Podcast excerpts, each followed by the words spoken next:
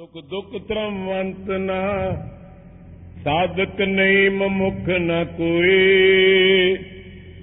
ਮੁਕਤ ਨ ਵਿਰਤ ਨ ਵਿਦਿਆ ਕੋਈ, ਲੋਕ ਅਲੋਕ ਦੇਵ ਨ ਹੋਈ। ਬੀਦਾ ਬੀਦਾ ਮਾਤਾ ਮਾਤਾ, ਪਿਤਾ ਪਿਤਾ ਇਮ ਲਖੀਐ ਸੋਈ। ਸੁਖਪਤੀ ਮੈਨੇ ਜੀਵ ਬ੍ਰਹਮ ਹੈ ਜਿਸ ਨੇ ਸੰਸਾਰ ਕੋ ਜੋਏ। ਧੰਨ ਧੰਨ ਸਾਹਿਬ ਸ੍ਰੀ ਗੁਰੂ ਗ੍ਰੰਥ ਸਾਹਿਬ ਮਹਾਰਾਜ ਦੀ ਪਾਵਨ ਪਵਿੱਤਰ ਹਜ਼ੂਰੀ ਵਿੱਚ ਸਜੀ ਹੋਏ ਗੁਰੂ ਰੂਪ, ਗੁਰੂ ਖਾਲਸਾ, ਸਾਧ ਸੰਗਤ ਜੀ।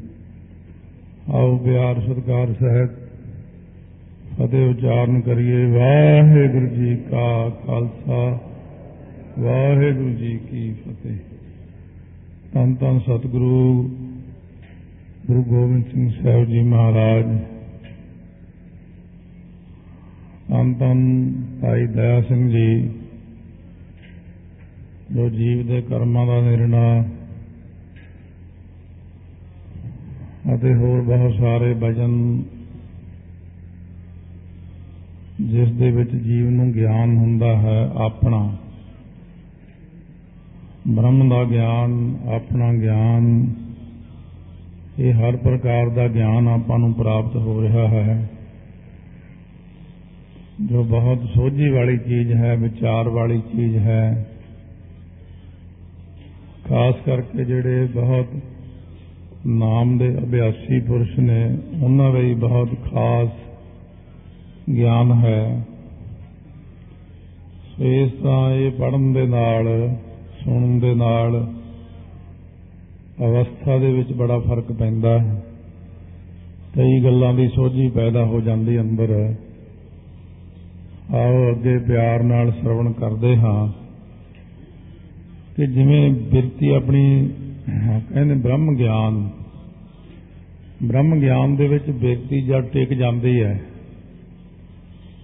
ਉਹ ਪਿੱਛੇ ਜੋ ਸਾਰਾ ਕੁਝ ਕਹਿ ਕੇ ਆਏ ਨੇ, ਉਹ ਸਭ ਖਤਮ ਹੋ ਜਾਂਦਾ ਹੈ। ਸੋ ਇਹਦੇ ਪ੍ਰਮਾਣ ਦੇ ਵਿੱਚ ਆਪਾਂ ਇੱਕ ਗੱਲ ਕਹਿ ਸਕਦੇ ਹਾਂ ਕਿ ਜਿਵੇਂ ਇੱਕ ਬਹੁਤ ਵੱਡਾ ਹਾਲ ਕਮਰਾ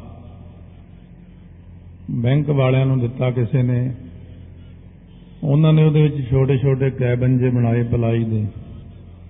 ਬੜਾ ਰੌਲਾ ਰਹਿੰਦਾ ਉੱਥੇ। ਆਉਣ ਜਾਣ ਬਣਿਆ ਰਹਿੰਦਾ ਦੁਨੀਆ ਦਾ। ਫਿਰ ਉਹ ਉੱਥੋਂ ਛੱਡ ਕੇ ਚਲੇ ਜਾਣ। ਕਿਤੇ ਹੋਰ ਚਲੇ ਗਏ।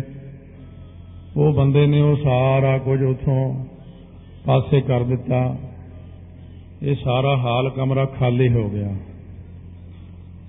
ਨਾ ਹੁਣ ਉੱਥੇ ਕੋਈ ਆਉਂਦਾ ਹੈ, ਨਾ ਕੋਈ ਜਾਂਦਾ ਹੈ, ਨਾ ਕੋਈ ਵੱਖਰੇ ਕੈਬਨ ਨੇ।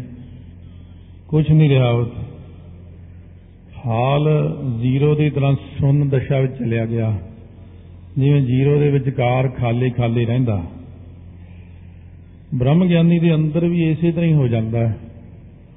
ਜਿਵੇਂ ਪਹਿਲਾਂ ਦੱਸਿਆ ਇੰਨਾ ਕੁਝ ਆਪਾਂ ਨੂੰ, ਉਹ ਸਾਰਾ ਕੁਝ ਮੁੱਕ ਕੇ ਬ੍ਰਹਮ ਗਿਆਨੀ ਦੇ ਅੰਦਰ ਇੱਕ ਐਸੀ ਦਸ਼ਾ ਬਣ ਜਾਂਦੀ ਹੈ, ਜਿਸ ਦਾ ਕਥਨ ਸੁਣ ਕੇ ਹੀ ਪਤਾ ਲੱਗਦਾ ਹੈ ਕਿ ਕਿੰਨਾ ਕੁ ਉਹਦਾ ਗਿਆਨ, ਯਥਾਰਥ ਗਿਆਨ ਕਿੱਥੇ ਖੜ ਜਾਂਦਾ ਜਾ ਕੇ।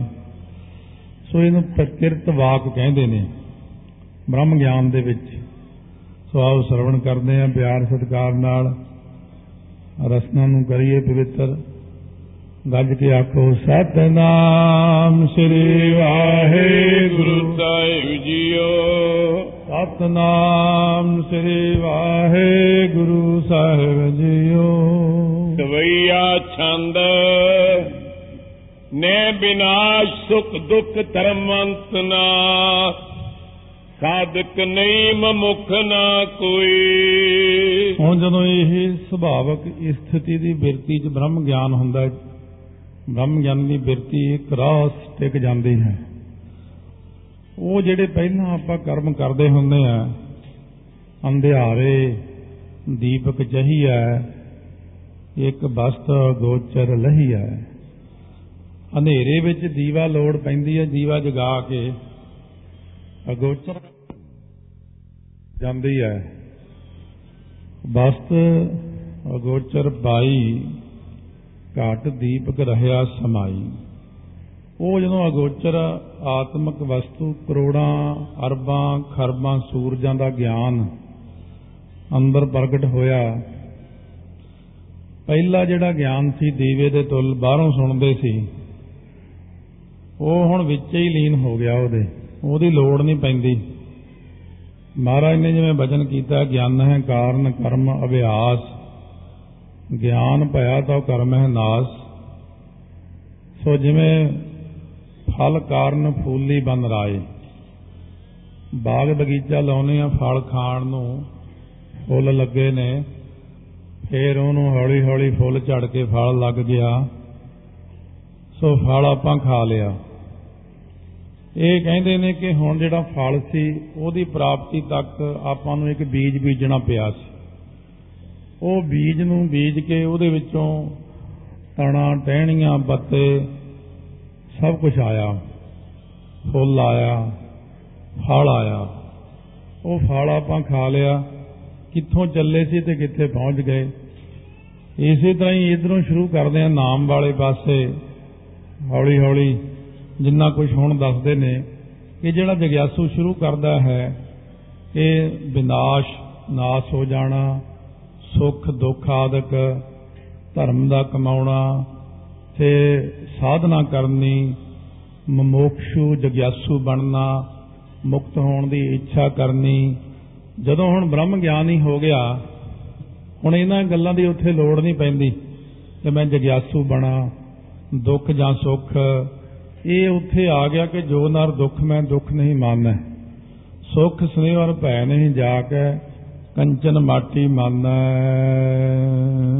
ਮੁਕਤ ਨਿਵਰਤ ਨ ਵਿਦਿਆ ਕੋਈ ਲੋਕ ਅਲੋਕ ਦੇਵ ਨ ਹੋਏ। ਉਸ ਖਾਲੀ ਸ਼ੁੰਨ ਦਸ਼ਾ ਵਾਲੇ ਮਨ ਦੇ ਅੰਦਰ ਹਿਰਦੇ ਦੇ ਵਿੱਚ ਜਿੱਥੇ ਪਹਿਲਾਂ ਬਹੁਤ ਭੀੜ ਰਹਿੰਦੀ ਸੀ ਸੰਕਲਪਾਂ ਵਿਕਲਪਾਂ ਦੀ ਇਹਨਾਂ ਗੱਲਾਂ ਦੀ ਮੈਂ ਮੁਕਤ ਹੋਣਾ ਚਾਹੁੰਦਾ ਹਾਂ, ਨਿਵਰਤ ਹੋਣਾ ਚਾਹੁੰਦਾ ਹਾਂ, ਪ੍ਰਵਿਰਤੀ ਤੇ ਨਿਵਰਤੀ, ਜਾਂ ਵਿਦਿਆ, ਜਾਂ ਲੋਕ, ਪਰਲੋਕ, ਦੇਵਤੇ, ਇਹ ਗੱਲਾਂ ਮੁੱਕ ਜਾਂਦੀਆਂ ਨੇ।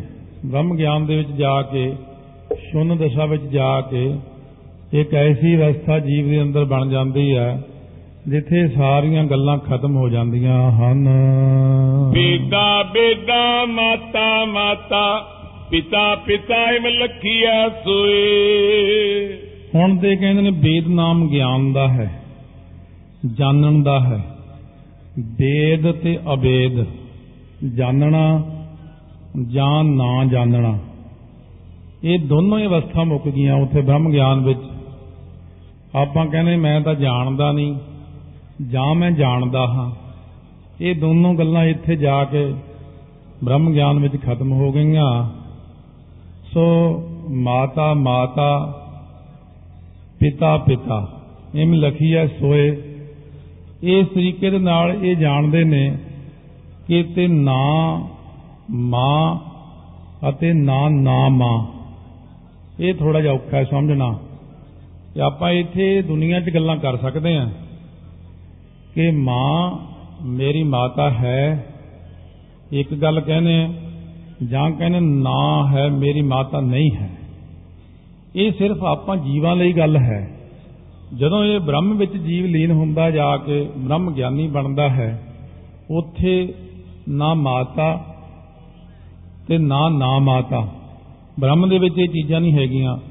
ਤੇ ਪਿਤਾ ਨਾ ਨਾ ਪਿਤਾ, ਨਾ ਹਾਂ ਪਿਤਾ। ਦੋਨੋਂ ਹੀ ਇਹ ਗੱਲਾਂ ਮੁੱਕ ਗਈਆਂ। ਇਸ ਤਰੀਕੇ ਦੇ ਨਾਲ ਇਹਨਾਂ ਸਾਰੀਆਂ ਗੱਲਾਂ ਤੋਂ ਬ੍ਰਹਮ ਵੀ ਨਿਰਲੇਪ ਹੈ। ਨਾ ਤਤ ਹੈ, ਨਾ ਮਤ ਹੈ, ਨਾ ਜਾਤ ਹੈ, ਨਾ ਪਾਤ ਹੈ। ਨਿਰਸਾਕੰ ਸ਼ਰੀਕ ਹੈ, ਅਮਿਤੋ ਅਮੀਕ ਹੈ। ਸदैवੰ ਪ੍ਰਭਾ ਹੈ, ਅਜੈ ਹੈ, ਅਜਾ ਹੈ। ਇਹ ਜਾਪ ਸਾਹਿਬ ਦੇ ਵਿੱਚ ਆਉਂਦਾ ਹੈ। ਇਉਂ ਉੱਥੇ ਜਾ ਕੇ ਜੀਵ ਦੀ ਇੱਕ ਅਵਸਥਾ ਬਣ ਜਾਂਦੀ ਹੈ। ਸੁਖ ਪਤੀ ਮੈਨੇ ਜੀਵ ਬ੍ਰਹਮ।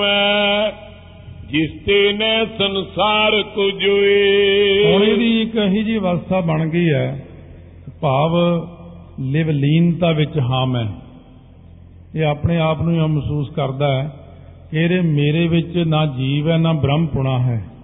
ਪਹਿਲਾਂ ਦੋ ਜਿਹੜੇ ਵਖਰੇਵੇਂ ਆਪਣੇ ਆਪ ਵਿੱਚ ਸੀਗੇ ਕਿ ਮੈਂ ਇੱਕ ਜੀਵ ਹਾਂ, ਉਹ ਬ੍ਰਹਮ ਹੈ।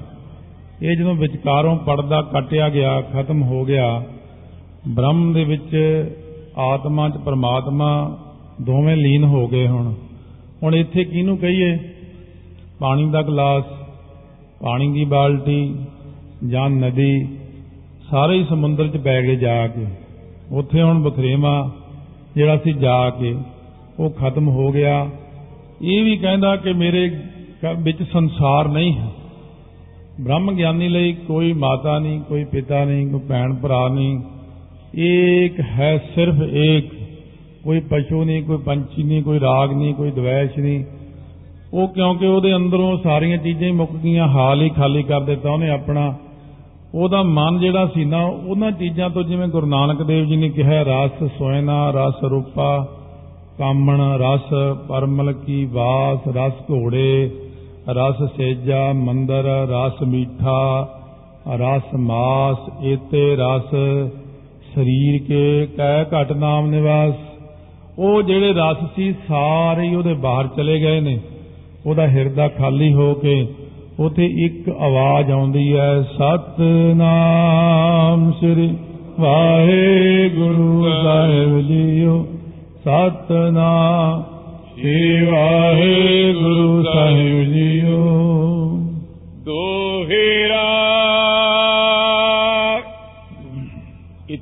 ਇਤਿਆਦਕ ਜੇ ਵਾਕ, ਅਰਥ ਨ ਜੇ ਵੀ ਵਿਚਾਰ। ਉਹ ਜਿਹੜੇ ਵਾਕ ਜੋ ਵਿਕਾਰ ਜਾਂ ਦਵੈਸ਼ ਦੇ ਲਖਾਇਕ ਨਾ ਹੋਣ, ਤੇ ਇਸ ਤਰੀਕੇ ਦੇ ਨਾਲ ਇੱਕ ਰਸ, ਜਿੱਥੇ ਬਹੁਤ ਘਣ ਆਨੰਦਤਾ ਦਾ ਲਖਾਇਕ ਇਹ ਵਾਕ ਹਨ, ਜਿਹੜੇ ਮਨ ਦੇ ਅੰਦਰ ਘਣ ਆਨੰਦਤਾ ਹੁੰਦੀ ਬਹੁਤ, ਜਿੱਥੇ ਸਿਰਫ ਆਨੰਦ ਹੈ। ਦੂਜੀ ਗੱਲ ਕੋਈ ਨਹੀਂ ਹੈ। ਵਾਕ ਪ੍ਰਕਿਰਤ ਪਛਾਨੀਏ ਜਿਨ ਕੋ ਇਮ ਨਿਰਧਾਰ। ਇਹਨੂੰ ਪ੍ਰਕਿਰਤ ਵਾਕ ਕਹਿੰਦੇ ਨੇ। ਇਹਨਾਂ ਨੂੰ ਇਸ ਤਰੀਕੇ ਨਾਲ ਜਾਣ ਲਓ ਕਿ ਹੁਣ ਤੱਕ ਇਸੇ ਦੀ ਵਿਆਖਿਆ ਚੱਲ ਰਹੀ ਸੀ ਕਿ ਪ੍ਰਕਿਰਤਕ ਵਾਕ ਇਹਨਾਂ ਨੂੰ ਕਿਹਾ ਜਾਂਦਾ ਹੈ ਜਿਨ੍ਹਾਂ ਦੇ ਵਿੱਚ ਆਨੰਦ ਹੀ ਆਨੰਦ ਹੈ ਜਿੱਥੇ ਬੰਦ-ਬੰਦ ਕੱਟਿਆ ਜਾ ਰਿਹਾ ਹੈ। ਉਥੇ ਆਨੰਦ ਹੀ ਆਨੰਦ ਹੈ। ਉਥੇ ਤਿਉੜੀਆਂ ਨਹੀਂ ਪਾਉਂਦਾ ਸੀ ਨਹੀਂ ਕਰਦਾ ਸਿਰ ਤੇ ਆਰਾ ਚੱਲਦਾ ਹੈ ਆਨੰਦ ਹੈ। ਸਵਈਆ ਛੰਦ ਜਿਸ ਤੇ ਭੂਤ ਪਏ ਸਭ ਉਤਪਤ ਪੁਨ ਜਿਸ ਤੇ ਜੀਵਤ ਠਿਤ ਹੋਏ। ਹੁਣ ਸਾ ਵਿਕਲਪ ਵਾਕਿਆ ਚੱਲੇ ਨੇ। ਇੱਕ ਇਹ ਸਾ ਵਿਕਲਪ ਵਾਕ ਹੁੰਦੇ ਨੇ। ਜਿਹਦੇ ਕਰਕੇ ਜਿਹੜੇ ਨੇ ਭੂਤ ਤੋਂ ਭਾਵ ਇੱਥੇ ਹੁੰਦਾ ਜੀਵ, ਪੰਜ ਭੂਤ, ਆਪਾਂ ਕਹਿੰਦੇ ਪੰਜ ਭੂਤ ਕਚੋਲਾ ਤਿਆਗ ਗਿਆ। ਇਹ ਪੰਜ ਤੱਤਾਂ ਨੂੰ ਕਿਹਾ ਹੈ। ਇਹ ਜਿਹੜਾ ਸਰੀਰ ਹੈ, ਜਿਹਦੇ ਕਰਕੇ ਜੀਵ ਪੈਦਾ ਹੋਏ ਨੇ, ਜਿਸ ਕਰਕੇ ਜੀਵ ਫਿਰ ਜਿਉਂਦੇ ਰਹਿੰਦੇ ਨੇ, ਜਿਸ ਕਰਕੇ ਇਹ ਕਰਦੇ ਨੇ ਕਰਮ, ਜਿਸ ਸ਼ਕਤੀ ਕਰਕੇ। ਅੰਤ ਸਮੈ ਸਭ ਲੈ ਹੈ ਤਿਸ ਮੈਂ। ਕਰ ਨਿਸ਼ਚੈ ਧਾਰੋ ਸੋਏ ਇਹ ਅੰਤ ਨੂੰ ਜੀਵ ਉਹਦੇ ਵਿੱਚ ਹੀ ਜਾ ਕੇ ਲੀਨ ਹੋ ਜਾਂਦੇ ਨੇ। ਇਹ ਮਨ ਦੇ ਅੰਦਰ ਧਾਰ ਲਓ ਗੱਲ। ਜਾਗਰਤ ਸੁਪਨ ਕੂਲ ਉਭਿਅਨ ਮੈਂ ਮਹਾ ਮਤਿਸ ਵਿਚਰਤ ਲਖ ਜੋਏ। ਕਹਿੰਦੇ ਹੁਣ ਜਿਹੜੇ ਜਾਗਰਤ ਤੇ ਸੁਪਨ ਰੂਪੀ ਦੋ ਕਿਨਾਰੇ ਨੇ ਇੱਕ ਨਦੀ ਦੇ ਉਹਨਾਂ ਨਦੀ ਦੇ ਦੋਨਾਂ ਕਿਨਾਰਿਆਂ ਦੇ ਵਿੱਚ ਇਹ ਜਿਹੜੇ ਨੇ ਨਾ, ਵੱਡੇ ਵੱਡੇ ਮਗਰਮੱਛ ਵਿਚਰ ਰਹੇ ਨੇ, ਕਿਹੜੇ ਕਿਹੜੇ? ਰਾਗ ਤੇ ਦਵੈਸ਼। ਇਹਨਾਂ ਰਾਗ ਤੇ ਦਵੈਸ਼ ਰੂਪੀ ਮੱਛਾਂ ਤੋਂ ਉਹ ਜੀਵ ਜਿਹੜਾ ਹੈ, ਉਹ ਵੱਖਰਾ ਹੋ ਜਾਂਦਾ ਹੈ, ਕਿਉਂਕਿ ਇਹ ਬੜੀ ਡੂੰਘੀ ਇੱਕ ਨਦੀ ਹੈ, ਜਿਸ ਨਦੀ ਦੇ ਵਿੱਚ ਈਰਖਾ ਹੈ, ਰਾਗ ਦਵੈਸ਼ ਹੈ, ਇਹ ਮਗਰਮੱਛ ਹਨ। ਇਹ ਦੋਨੋਂ ਅਵਸਥਾ 'ਚ ਨੇ, ਇੱਕ ਜਾਗਰਤ ਵਿੱਚ ਨੇ ਕਿਉਂਕਿ ਆਪਾਂ ਜਾਗਦੇ ਹੋਏ ਕਿਸੇ ਨਾਲ ਈਰਖਾ ਕਰਦੇ ਹਾਂ, ਦਵੈਸ਼ ਕਰਦੇ ਹਾਂ, ਮਾੜਾ ਭਲਾ ਕਹਿੰਦੇ ਹਾਂ, ਅਤੇ ਸੁਪਨੇ ਵਿੱਚ ਵੀ ਆਪਾਂ ਇਹੀ ਕਰਦੇ ਹਾਂ।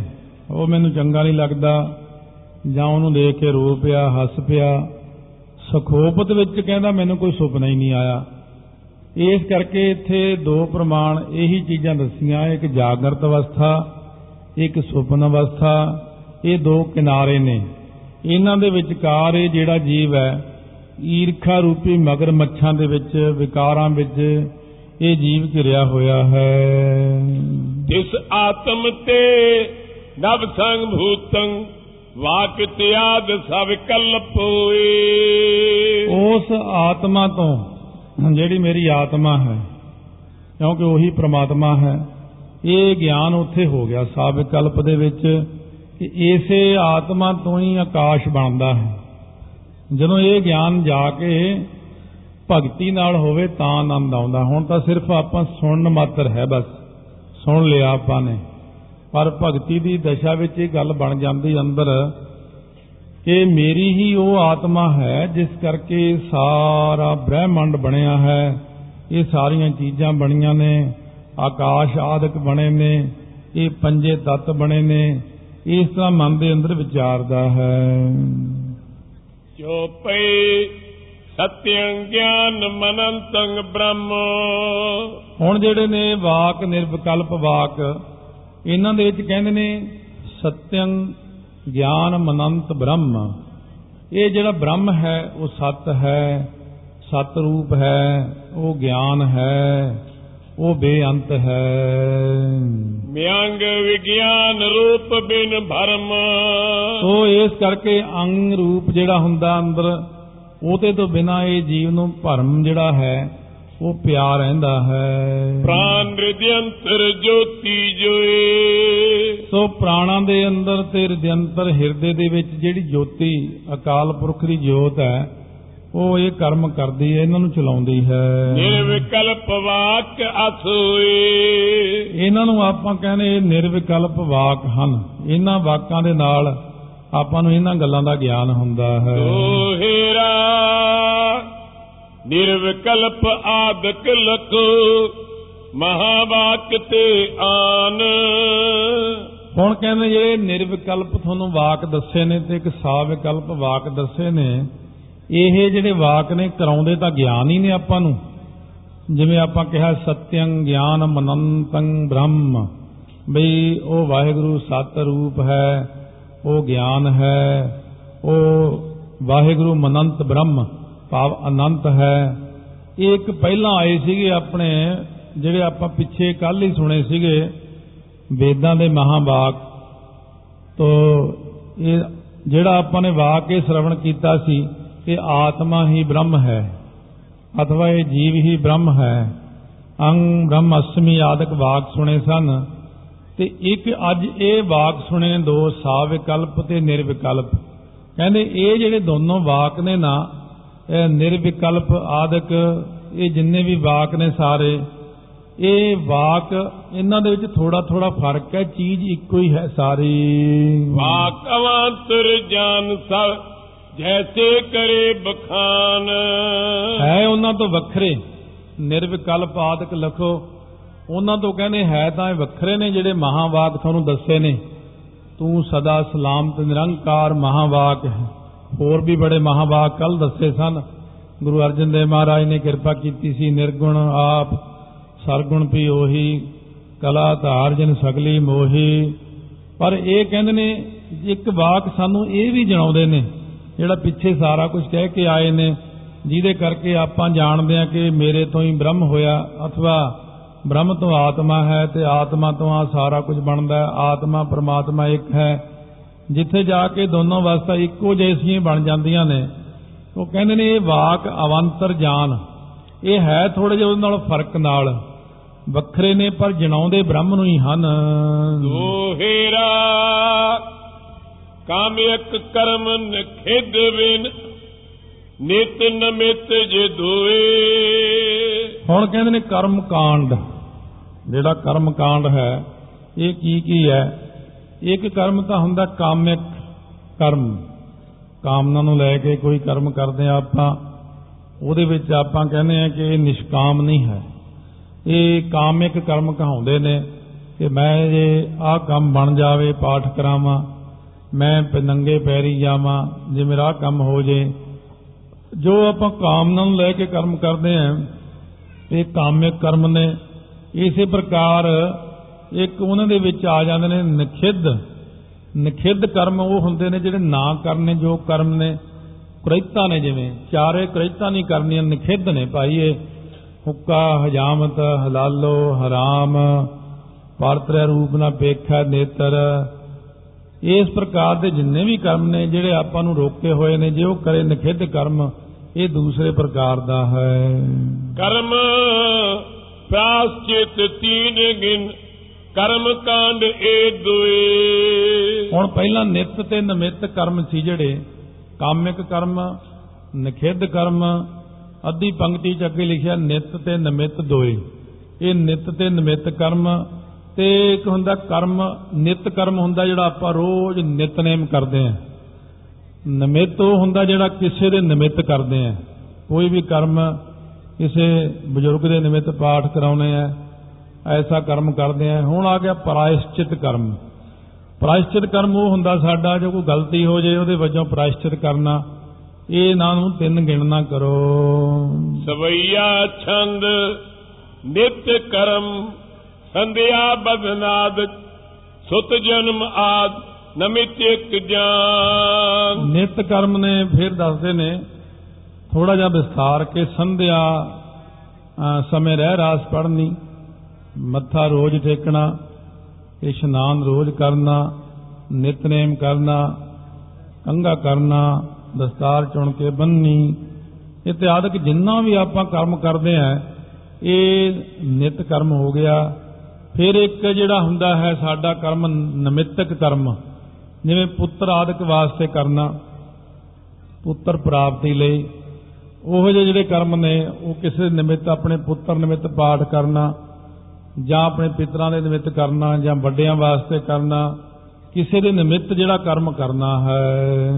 ਪ੍ਰਾਸ਼ਚਿਤ ਕਿਛ ਚੰਦਰਾਇਣ ਆਦ, ਕਲਮਲ ਛੈ ਸਾਧਨ ਪਹਿਚਾਨ। ਕਹਿੰਦੇ ਪਾਪਾਂ ਦੇ ਨਸ਼ਟ ਦੇ ਸਾਧਨ ਲਈ ਕੀਤੇ ਕਰਮ, ਕ੍ਰਿਛ, ਚੰਦਰਾਇਣ ਆਦਿਕ ਜਿਹੜੇ ਨੇ ਵਰਤ ਆਦਿਕ ਲੋਕ ਰੱਖਦੇ ਨੇ, ਪ੍ਰਾਸ਼ਚਿਤ ਕਰਮ ਪਛਾਣੋ।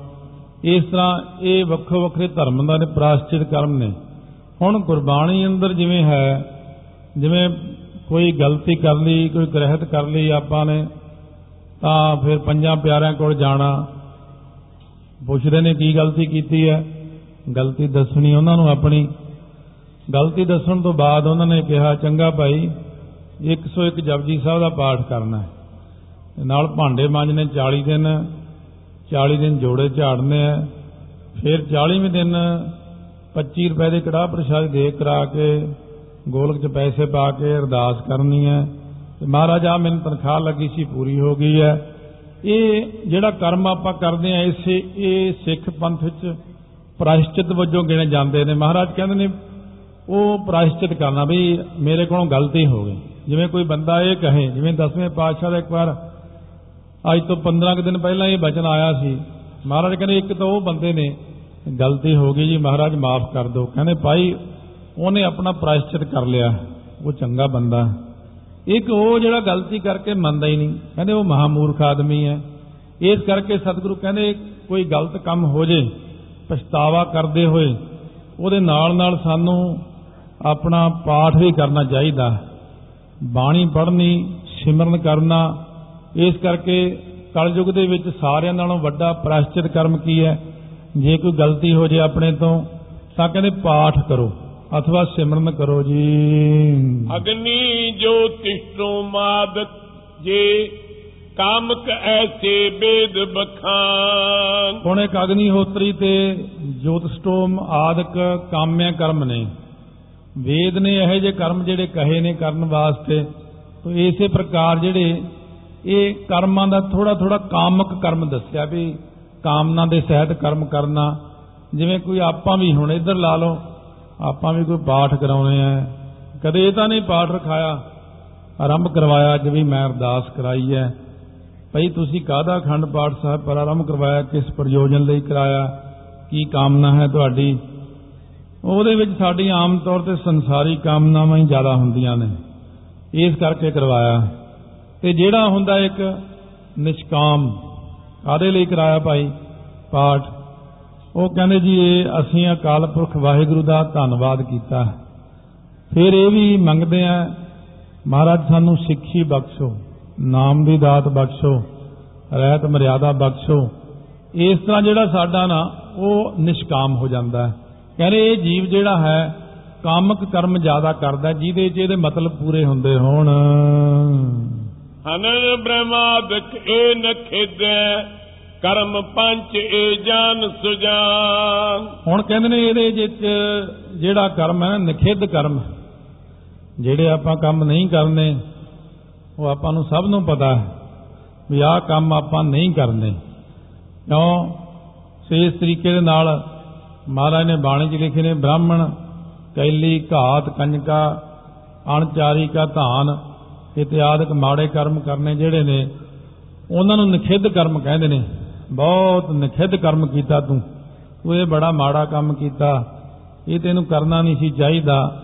ਇਸ ਤਰ੍ਹਾਂ ਦੇ ਜਿਹੜੇ ਜੀਵ ਕਰਮ ਕਰਦੇ ਨੇ ਜਿਹੜੇ ਮਾੜੇ ਕੰਮ ਹੁੰਦੇ ਨੇ ਉਹਨਾਂ ਨੂੰ ਨਿਖਿੱਧ ਕਰਮ ਕਿਹਾ ਜਾਂਦਾ ਹੈ। ਓ ਹੇਰਾ ਕਿਵਾ ਚਾਰੋਂ ਵਰਣ ਕੋ ਆਸ਼ਰਮ ਧਰਮ ਜਿਤੇਕ ਉਹ ਕਹਿੰਦੇ ਨੇ ਜਿਹੜੇ ਅੱਗੇ ਹੋਰ ਦੱਸਦੇ ਨੇ ਕਰਮ ਕਾਂਡ ਸੰਬੰਧੀ ਜਿਹੜੇ ਚਾਰੇ ਵਰਣ ਨੇ ਅਥਵਾ ਜਿਹੜਾ ਹੋਰ ਜਿੰਨੇ ਧਰਮ ਦੇ ਕਰਮ ਨੇ ਉਹਨਾਂ ਵਿੱਚ ਜਿਹਨੇ ਲੋਕ ਕਰਮ ਕਰਦੇ ਨੇ ਉਹਨਾਂ ਬਾਰੇ ਦੱਸਦੇ ਹਨ।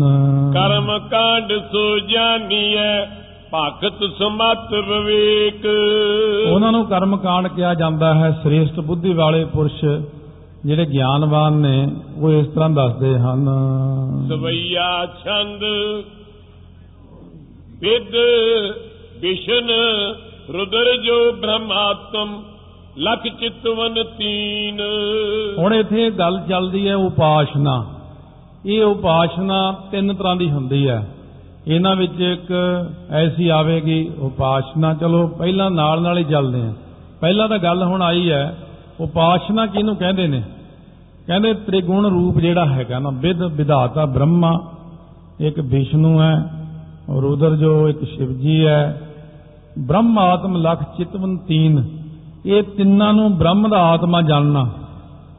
ਉਹ ਹੋਰ ਲੋਕ ਐਸਾ ਸਿਮਰਨ ਕਰਦੇ ਨੇ ਭਾਵੇਂ ਦੇ ਵਿੱਚੋਂ ਨਾਲ ਨਾਲ ਆਪਣਾ ਗਿਆਨ ਵੀ ਪ੍ਰਾਪਤ ਹੋਵੇਗਾ ਕਿਉਂਕਿ ਆਪਾਂ ਇਹ ਦੇਖਣਾ ਹੈ ਕਿ ਉਪਾਸ਼ਨਾ ਕਰਨੀ ਜਿਹੜੀ ਹੈ ਉਹਦੇ ਨਾਲ ਨਾਲ ਫੇਰ ਜਿਹੜਾ ਅ, ਸਰਗੁਣ ਦਾ ਜਾਪ ਕਰਨਾ ਸਰਗੁਣ ਦਾ ਜੋ ਹੈ ਧਿਆਨ ਕਰਨਾ ਇਹਦੇ ਨਾਲ ਤੀਸਰੀ ਜਿਹੜੀ ਚੀਜ਼ ਆ ਉਹ ਕੋਈ ਨਿਰਗੁਣ ਦਾ ਜਾਪ ਕਰਦੇ ਨੇ। ਇਹ ਉਪਾਸ਼ਨਾ ਸਰਗੁਣ ਤੇ ਨਿਰਗੁਣ ਦੇ ਜਾਪ ਵਿੱਚ ਕੀ ਕੀ ਫ਼ਰਕ ਹੈ? ਇਹ ਤਿੰਨਾਂ ਦਾ ਆਪਾਂ ਨੂੰ ਗਿਆਨ ਹੋ ਜਾਵੇਗਾ ਸੁਣ ਕੇ। ਕਈ ਲੋਕ ਐਸਾ ਕਰਦੇ ਨੇ ਕਿ ਇਹ ਤਿੰਨਾਂ ਨੂੰ ਬ੍ਰਹਮ ਆਤਮਾ ਜਾਣ ਕੇ ਉਹਨਾਂ ਦਾ ਮਨ ਦੇ ਅੰਦਰ ਚਿਤਵਨ ਕਰਦੇ ਹਨ। ਅਪਿਆ ਕ੍ਰਿਤ ਕੇ ਵੈਸ਼ਵਾ ਨਰ ਕੋ ਹਿਰਣ ਗਰਭ ਆਤਮ ਚਿਤ ਚੀਨ। ਹੁਣ ਇਹ ਜਿਹੜਾ ਜਾਨਣਾ ਹੈ ਅਭਿਆਕ੍ਰਿਤ ਅਭਿਆਕ੍ਰਿਤ ਉਹ ਜਿਹੜਾ ਆਇਆ ਸੀ ਆਪਣਾ ਇੱਕ ਬੀਜ ਵਿੱਚ 6 ਚੀਜ਼ਾਂ ਹੁੰਦੀਆਂ ਨੇ ਜੜਾਂ ਹੁੰਦੀਆਂ ਨੇ ਤਣਾ ਤੇ ਛਿੱਲੜ, ਟਾਹਣੀਆਂ, ਪੱਤੇ, ਫੁੱਲ, ਫਲ। ਇਸ ਤਰ੍ਹਾਂ ਬ੍ਰਹਮ ਦੇ ਵਿੱਚ ਵੀ ਹੈ। ਕਿਉਂ ਇਹਨੂੰ ਕਹਿੰਦੇ ਅਭਿਆਕ੍ਰਿਤ ਤੇ ਵੈਸ਼ਵਾ ਨਰ ਤੇ ਹਿਰਣ ਗਰਭ। ਇਹ ਗੱਲਾਂ ਹਲੇ ਆਪਾਂ ਮਾੜੀਆਂ ਮਾੜੀਆਂ ਫੇਰ ਛੱਡ ਲੈਂਦੇ ਆ ਇਹ ਮੈਂ ਇਹੀ ਕਹੂੰਗਾ, ਇਹ ਜਪਜੀ ਸਾਹਿਬ ਦੀ ਕਥਾ 'ਚ ਸਾਰੀਆਂ ਸਪਸ਼ਟ ਕੀਤੀਆਂ ਹੋਈਆਂ ਨੇ। ਕਿਉਂਕਿ ਇੰਨੀਆਂ ਡੂੰਘੀਆਂ ਨੇ, ਬਈ ਜਿਵੇਂ ਜਿਵੇਂ ਦੀ ਹਿਸਾਬ ਦੀ ਸੰਗਤ ਹੁੰਦੀ ਆ, ਫਿਰ ਉਨੀ ਕੀ ਗੱਲ ਹੀ ਠੀਕ ਰਹਿੰਦੀ ਆ। ਇਹ ਇੰਨਾ ਸਮਝ ਲਓ ਵੀ ਜ਼ਿਆਦਾ ਡੂੰਘਾ ਕੰਮ ਹੈ। ਕਈ ਦਿਨ ਤੱਕ ਇਹ ਸਮਝ ਹੀ ਨਹੀਂ ਲੱਗਣਾ। ਇਸ ਕਰਕੇ ਇਹ ਇੰਨਾ ਕੁ ਜਾਣ ਲਓ ਕਿ ਇਹ ਜਿਹੜਾ ਹੈ ਨਾ, ਇਹ ਸਰਗੁਣ ਦੀ ਉਪਾਸ਼ਨਾ ਦਾ ਨਿਰਣਾ ਚੱਲ ਰਿਹਾ।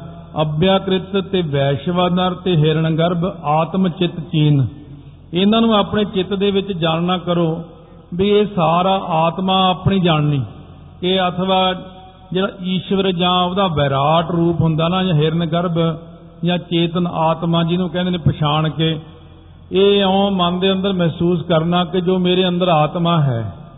ਇੱਕ ਪਹਿਲੀ ਤਾਂ ਉਪਾਸ਼ਨਾ ਆਈ ਸੀ ਨਾ, ਜੋ ਮੇਰੇ ਅੰਦਰ ਆਤਮਾ ਹੈ। ਬ੍ਰਹਮਾ, ਵਿਸ਼ਨੂੰ ਸ਼ਿਵ ਜੀ ਇਹਨਾਂ ਵਿੱਚ ਜੋ ਬ੍ਰਹਮ ਹੈ, ਇਹ ਤਿੰਨੇ ਨਹੀਂ ਹੈਗੇ। ਇਹਨਾਂ 'ਚ ਬ੍ਰਹਮ ਹੀ ਬ੍ਰਹਮ ਹੈ। ਕਿਉਂ ਉਹ ਉਪਾਸ਼ਨਾ ਹੀ ਇਕੱਲੀ ਕਰਦੇ ਨੇ। ਉਹ ਲੋਕ ਵੱਖਰੀ ਕਿਸਮ ਦੇ ਨੇ।